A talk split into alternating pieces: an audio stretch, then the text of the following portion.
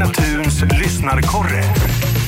Idag är det så spännande för vi ska ha med en ny lyssnarkåre. Det är Ulrika Westin som bor både i Åsa utanför Kungsbacka och på franska rivieran. Hallå där Ulrika! Hej Martina! Nu är du hemma i Sverige eller? Jajamensan, nu är jag här. Men hur länge har du bott både i Frankrike och i Sverige?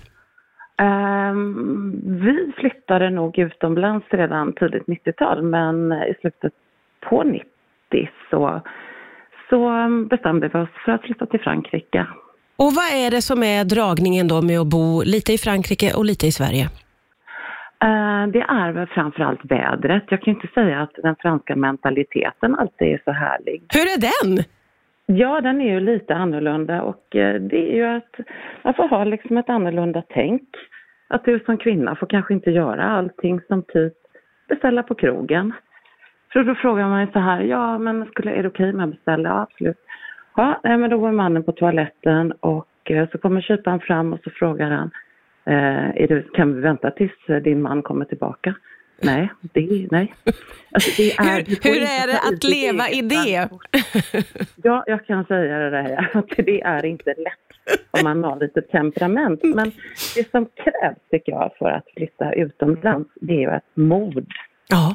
Eh, och för att du släpper ju hela ditt kontakt, eh, liksom det här skyddsnätet. ja, men precis. Och hur skapar man ett nytt sånt då?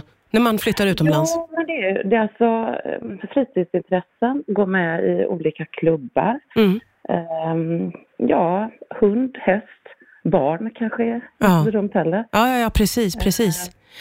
Du, eh, hur, hur ska man tänka då när man, eh, för då har ju ni två boenden och man, man ska packa med sig, först ska man flytta och sen ska man packa varenda gång man åker fram och tillbaka. Hur tänker du kring det där? Efter så många år så har jag inte tänkt färdigt än. Nej, okej. Det är en katastrof. Som tur är så har vi en husbil.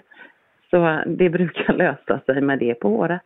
Ja, ja, ja, ja, men då öser du liksom bara in allt i husbilen. Ja, och sen så har vi ju garderob och allting nere i Frankrike också.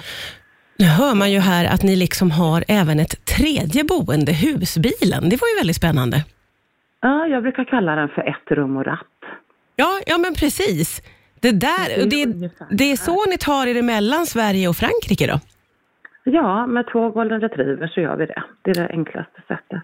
Jag måste säga att jag tycker att det låter som en drömtillvaro. Vad är det du saknar mest med Sverige när du är i Frankrike? Eh, som, konstigt nog som utlandssvensk sedan så många år så är det ju fortfarande, man säger ju hem om Sverige, vi åker hem. Mm, mm. Och sen så är det maten. Alltså det här med Kalles kaviar, det är underskattat. det, det är sinnes, men, men så är Ja, det, det är faktiskt sinne från någon som sitter på franska rivieran Ja, och har det bra. Ja, men vi har ju Scandinavian shop och sådär.